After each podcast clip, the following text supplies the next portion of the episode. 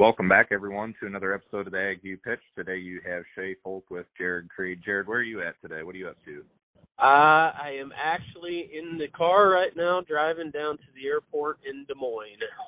Yeah, you're gonna be taking in the Super Bowl here. Sounds like maybe we got a, uh, you know, Super Bowl of things going on in the market. I don't know. That's probably not accurate right now. Things have been a little quiet here, but uh, headed into the the week of love here on Valentine's Day. We're recording on Friday, February 10th. What do we got shaking in the markets here, Jarod? And uh, what else we got going as we think about this week ahead? Well, I'm glad you mentioned that because I'll call myself a guilty party. I did forget that Valentine's Day was next week, so I hope all your listeners uh, catch on to that this weekend as well. You're, make sure to get the uh, make sure to get the uh, significant other a gift. It's important.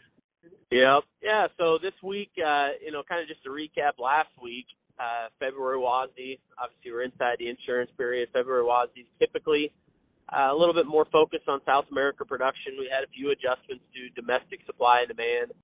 Had a cut of 15 million bushel on domestic U.S. soybean crush. It really doesn't make a whole lot of sense uh, from a 30,000 foot view when you consider that the the soybean crusher is making tremendous amount of money right now, but they cannot operate to the full capacity that they have the capability to do. And a lot of that is still tied to logistics. They're just unable to move the products in an efficient way. On the corn side, relatively static there as well. We actually left exports alone again, uh, which I think is probably against the common belief in the industry, but you know, tinfoil hat, I think USDA probably wants to see how a few things shake out in South America, which we'll touch base on in a minute. Uh, yeah. And then we had a small reduction in the ethanol space of 25 million bushel. So, you know, the big focus February, South America production. You rewind the calendar a year ago, we had the wind at our backs prior to the invasion into Ukraine. We had plenty of fundamental issues taking place. Uh, primarily just Brazil and Argentina, both fighting a significant drought, and we had significant crop cuts to both countries last year. This year, you had a 5 million ton cut ballpark in both corn and beans out of Argentina and left the corn and soybean number unchanged out of Brazil. Uh, and that's following up from some adjustments in January as well. I think there's still some belief that the Argentina soybean crop size can sneak a little lower. I think USDA has it down to 41 million ton now. Uh, I'd imagine that uh, you know if I had to take a wild card guess, probably have a hard time seeing it go below 35. Uh, but meanwhile, you're sustaining Brazil in around that 153 million ton area. So important takeaway on the relationship of Brazil and Argentina right now is that even though Brazil's got a few issues trying to get their beans harvested right now, their supply side is going to be very strong. And naturally, some of the beans in southern Brazil will actually make their way into Argentina to satisfy the physical needs that the Argentina soybean crusher has. Why mm-hmm. I bring that up is eventually we do run a little bit of risk. It might not be in March, maybe it's out in April. We run the risk of saturating the market with an old story of what's happening in Argentina. You know, the old phrase of it's priced in. Uh, mm-hmm. Uh, we're going to have enough supply in Brazil that it's going to be a competitive market for them to ship beans to China. It's going to be uh, a little bit of a, a lifeline for Argentina to source some beans from Brazil. Meal has been the real story. You know, Thursday this last week, meal went back above 500 bucks. There's uh, a few more, I would say, well-respected technical traders that kind of have a line in the sand that you start trading in that 510 to 513 area on front meal that we could actually open the door to visit $600 a ton, which is borderline mind numbing. Right. So, you know, when you look forward here, we're definitely still in a weather market and that maybe the, the, uh, the, the possibilities of getting a little bit more focused on weather in Brazil starts to sneak into the market, uh, pertinent to it, it needs to dry up for the sake of the farmer there to get their bean crop harvested and plant the corn crop timely. Uh, it's a little misleading to look at year-on-year corn planting comparisons in Brazil, specifically Mato Grosso right now. They had a record planting pace last year. As right. of this last week, they were kind of running right in line with a 10-year average. But mm-hmm. with some of these forecasts, I think there's probably a heightened chance of seeing their planting progress uh, sneak up to be 15 to 20 percent behind a five-year average base. And then obviously, you know, you start to run into some weather issues of potentially getting out of their monsoon season, uh, drying up on moisture, and then arguably more important of running early frost risk. So what do you know? Here we are uh, in the winter in the U.S. You think that we should be relatively ho hum, and we've got a weather situation in the Last piece I'll add to that, and I'll let you move on here. Yep. You know, as we're in the insurance averaging period, you know, for the majority of the Midwest, uh, our you know our insurance price on beans is not going to be as high as last year. It's going to take a stellar rally in the bean market. The last right. year beans rallied a buck forty during the February insurance averaging period. I don't think we're going to have that happen this year. So maybe we can sneak up to that fourteen dollar insurance price. Corn still got a fighting chance of having a six in front of it. last year was five ninety, but the piece I want to get at there is currently implied volatility measurements that drive the premiums on crop insurance elections are Mhm. cheaper year on year, which in theory can actually end up resulting in a cheaper multi-peril insurance premium payable by the farmer. You know, I found that really interesting though, Jarod, because it doesn't, you know, the volatility index is lower, but it doesn't feel like there's less volatility.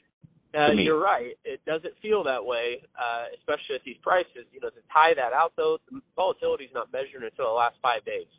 Okay. So, yep. you know, canary in the coal mine as you start Right. to have an issue in Brazil and we really do start paying attention to it, which, you know, I know this isn't probably normal business, uh, given the timing of what my schedule, your schedule. Know, we're Mhm. recording this midday Friday and corn is up 10, 11 cents at the moment. And a lot of that Right. is kind of tied to forecasts in Brazil. So there Mhm. is always a risk that you could uptick volatility into the end of the month. And we come away with a higher insurance price, but we find ourselves paying the same type of premium we were last year. Yeah. One last thing out of South America there, we had talked on this uh, you know, at the conference a little bit here last week. There was some discussions maybe between Argentina and Brazil on doing a common currency. Anything come out of that or what are your thoughts there? I haven't seen anything else, Shay, and I really would be surprised to see Brazil bring in a dumpster fire of Argentina. I mean, Argentina is on the on on the verge of becoming the next Venezuela. It seems like.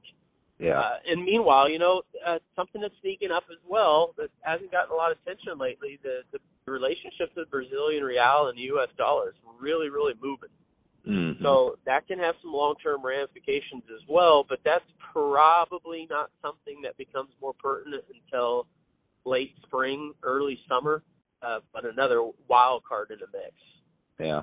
Uh, what else is going on globally? Any other implications outside of South America right now? Um, you know, we always China and Russia are obviously two big ones that we've been looking at here. You know, we had the whole spy balloon incident, and who knows where that whole thing goes. And then, of course, Russia as we move forward, uh, maybe maybe looking at an increased and more intensive offensive as we head into warmer months. Any thoughts on on your end on how that might have market implications?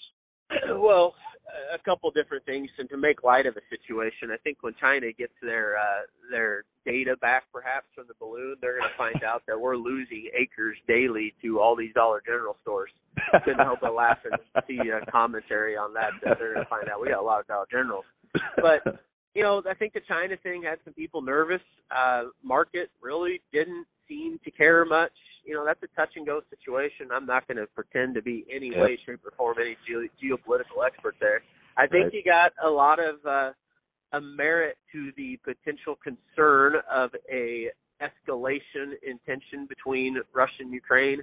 Kind of a deal of watch what they do, not what they say Yep. seems like we're still continuing to pump a whole bunch of money into that Ukraine defense. Uh, uh, uh, individual a lot older than me brought up the other day that I know a dollar today is not a dollar back then, but we've now spent more, we've given more funds to Ukraine than we spent on the entire Vietnam disaster. Hmm. So it's it's real, and we continue to send equipment, and other countries continue to send equipment. One piece that is also coming down the pipeline is, you know, sad deals happened in Turkey. Obviously, the last four or 5 Mhm. days. Um, I'm not, I haven't seen it this morning, but I think going to bed yesterday, death toll was over twenty thousand people. Wow. Turkey is critical in the negotiation between Ukraine and Russia on the Mhm. safe grain passage. Critical. I wonder, March 14th is kind of that soft date, uh, the ending of the four month extension that we had on that grain deal. Right. Where is Turkey's efforts and abilities going to be with a a very sad situation happening within their own country? Right. Are, are we going to potentially lose some of the firepower in the negotiation of that same safe grain passage in the event Russia does escalate things and Turkey's got their hands uh, tied as it is with the problems they have going on now. Mm. That that's you know that's right around the corner. That's a month away. Uh, right. You get to that doorstep. If there starts to be some rumors of slowing that down, uh, one of the first commodities that can really feel that impact is wheat. Right. And wheat can certainly lift the boat for other commodities too. And quite frankly, it's probably been the most picked on commodity for the last six months.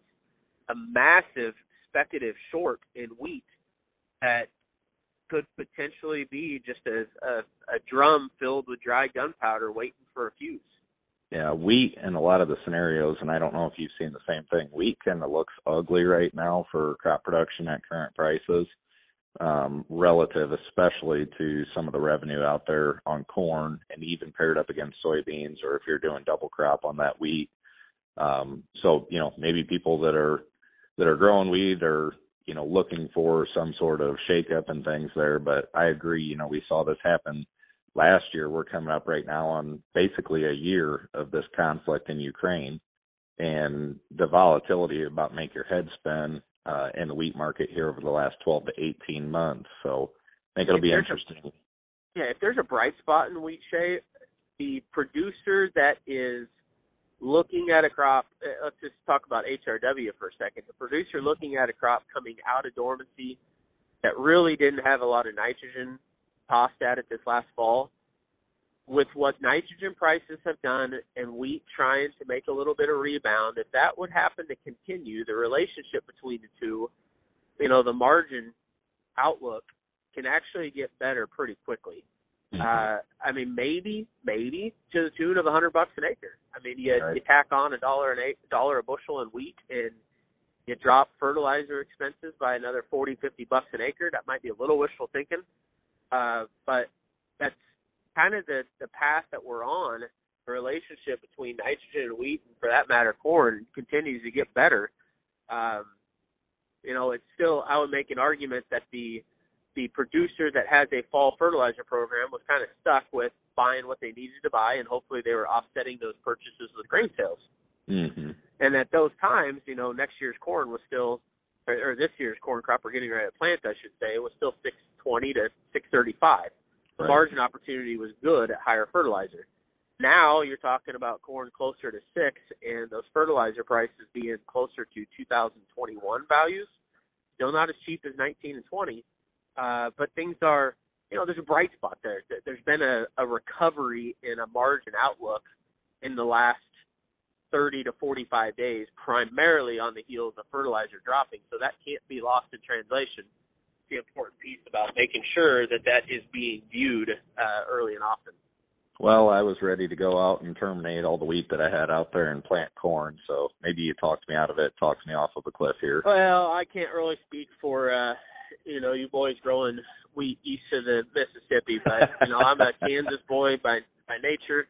They're short on feed stocks for all the cattle down there. I've got yeah. a couple of close friends that or walking through the calculations of potentially uh, just grazing out as much wheat as possible so they don't have to trim their herd because the cattle outlook is I don't want to say promising necessarily, but it's it's kind of easy to be a little giddy right now with how many cattle we're killing.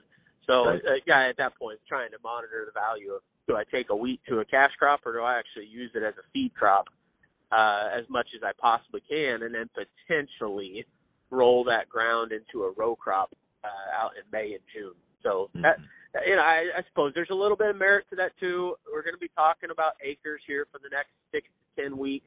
March 31st, prospective planning, the stocks report is the next huge date to circle on the calendar. February insurance prices will have a massive impact. How are we going to split up 179, 180 million acres?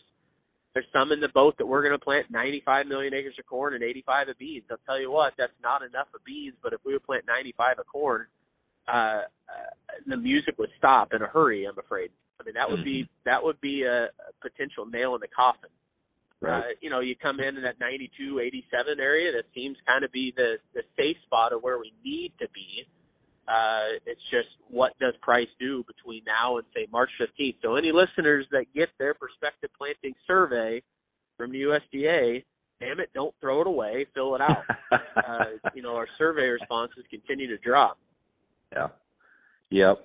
Nope, that's a good point there. Last thing I want to wrap up with here, Jarod. You know, I had a guy sitting in in my office here yesterday, and he said, "Well, I prepaid everything. I'm mostly sold on all my old crop. I got twenty thousand bushels of corn in the bin. You know, what should I do with it?" I don't give marketing advice, and I know a lot of other people don't either, but you know, some of the things that we looked at is, is it protected on the bottom end? What do you have for cash flow needs? Is that money better used elsewhere? Used elsewhere? Uh, you know, what are your thoughts on this scenario? I'm, people ask this question all the time, but do you have do you have thoughts with where we are today? Well, let's let's have fun with that for a second. Um, Mm-hmm. You know, twenty thousand bushel of corn, just call it seven bucks. What's a fifty cent drop on twenty thousand bushel? That's pretty easy math, right? Ten thousand Yep. bucks. Right. Flip a coin. Are we going higher or lower? As in, would you go to a blackjack table and make a single bet, or to a roulette table and make a single bet on red or black? Ten thousand bucks. Mm-hmm. Average listener's going to say no. Hopefully, they're Yep. going to say no. Right. uh there's there's there's individuals who just have some gamble in them. I get it, and maybe that's uh, you know some of their enjoyment of life of the ag industry as well. But for the most part, I just I don't think the message has changed for the last three four months. Just keep the grain moving as quick as you possibly can, and try to leverage that cash to a return elsewhere Yep. And maybe that's even just saving expenses. You know, as we continue to run through more and more numbers, uh, it feels like it's all nice and rosy out in agriculture right now. Shay, I'll be honest with you, we still have probably half a dozen producers we work with that to cut to the chase. If things don't go well for them this year, they won't farm next year, Mm-hmm. and that that's almost been communicated from the bank. And a lot of that is they- they might just be a victim of growing at the wrong time. So everybody's situation is so different that they it, you can't be focused on the here and now on those last bushels that need to be sold. Uh, we got to be thinking about the implications of doing something or not doing something with those in relation to new crop and finance needs here for the next 12 to 18, 24 months. Uh, I like to think of trying to be as slim as possible with producing as much revenue as we possibly can. And and I, I say the revenue word. Uh, I wish I talked about this a little bit more at the FU uh, conference, but Mm-hmm. that's what we're farming for this year. We're farming for revenue. We're not farming for yield. We're not farming for price. We need to know how much revenue we need to generate, and we need to know when we need to have it by to be as efficient as I possibly can on cash flow, and work towards that. Mm-hmm. And you got to Yeah. define what those numbers are. And I that's where I get a little scared of the guy saying, ah, "I'm just going to hold this 20, 30, 40, 50,000 bushel and see what happens." That's a Right. choice. You just made a choice that you are willing to take a lower price and face the music, and to gamble for a higher price. Yeah, doing nothing is a choice.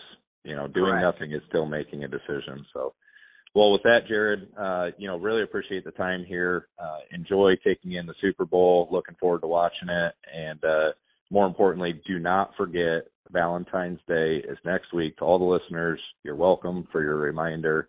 Uh, thanks a lot, Jarod. Really appreciate it. Hey Shay, on Valentine's Day, I got to tell you one other thing here. Okay, go ahead. I want to tell tell you real quick the transition of the soybean market. I think we're getting back to it. For years and years and years, when we go across the countryside giving farmer meetings, especially in the northern plains, western Minnesota, South Dakota, North Dakota, northern Nebraska, western Iowa, the message on soybeans was always Valentine's Day. Two things you got to do. You better have a plan for your beans, and you better have your gift for your significant other. Because after Valentine's Day, you're in trouble with the missus, and you might be in trouble in the bean market because Brazil is coming. And I think That's- that's, the situation that we're in this year. Circle it on your calendars. Don't forget. Make sure you got your flowers. Take care of your beans. Great message, Yep. Jarod. All right. Hey, thanks a lot, Jarod. Really appreciate it. You bet, Shay. Thanks. And thank you everyone for listening to another episode of the AgView Pitch. We will catch you next time.